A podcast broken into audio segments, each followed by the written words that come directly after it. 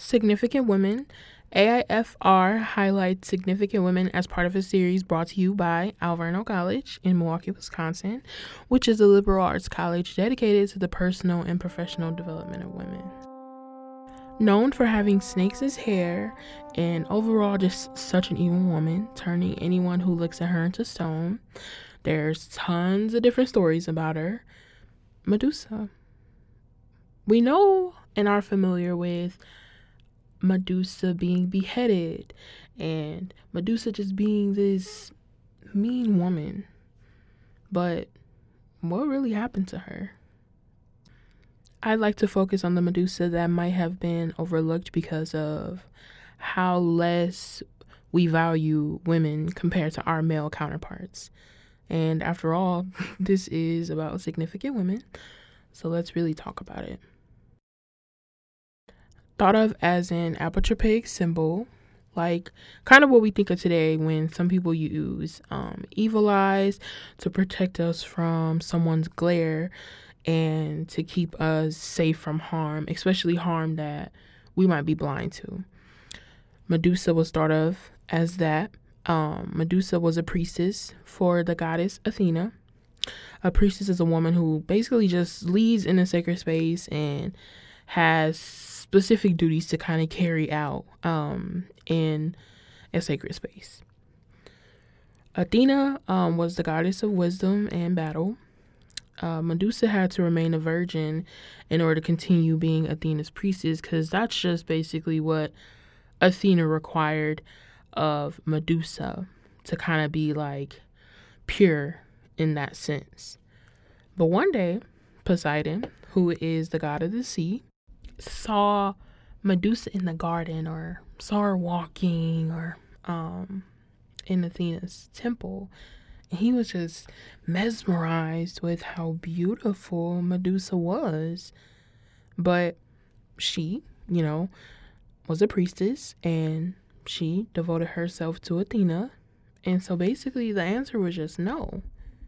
But Poseidon decided to rape Medusa basically fleeing afterwards, while Medusa was left feeling most likely every emotion from A to Z. She was a victim, and nobody believed her, especially Athena.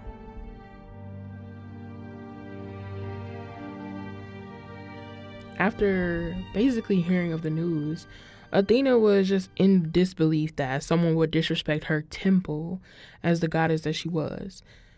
She cursed Medusa, giving her a head full of slimy, slithering snakes and a cold gaze that could turn anyone into stone who dared to look Medusa's direction and make contact with her.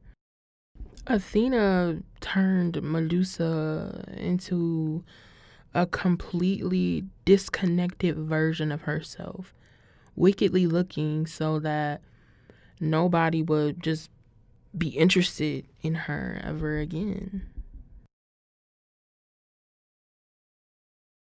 Medusa was basically kicked out of her home and sent to live alone and isolated and to fend for herself in an unfamiliar environment. There were men sent after her to kill her too, and she had to defend herself even though she basically despised the curse that she was given. And she had to just live out her life that way, completely alone. And for what? I decided to kind of talk about um, Medusa's story in a different light because I think the theme of this powerful story is that people don't believe sexual assault survivors. They didn't believe them back then. And even today, people are given light sentences or nothing at all for crimes they commit of this of this sort. Women are shamed, told to shut up, and even killed for speaking up. And I believe this version of this story highlights the injustices and needs to be told more often.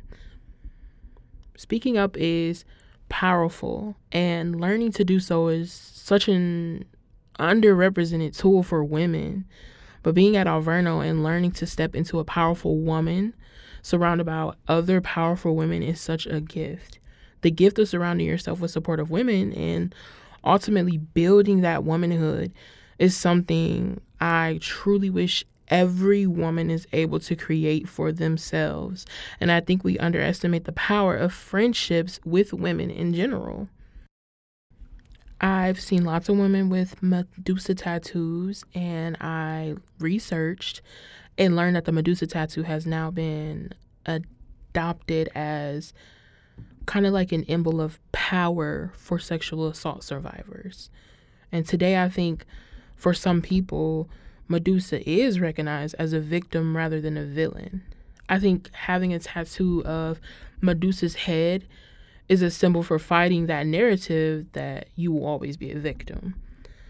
The story and tattoo allows us to empathize and see vividly how Medusa was originally viewed as a monster and hopefully allows us to see her in a different light instead of Medusa was seduced and how could she? And that constant victim shaming mind frame lots of people spiral down when they are informed of a situation like this when someone takes a stand against abuse which it's just just not true.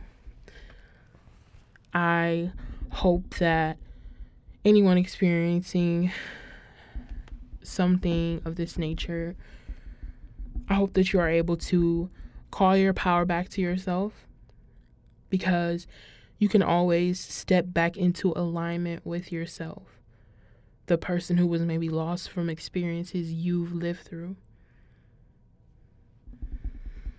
Thank you guys for tuning in and listening to this story. This has been Significant Women on Alverno Inferno Free Radio, brought to you by Alverno College. Thanks for listening.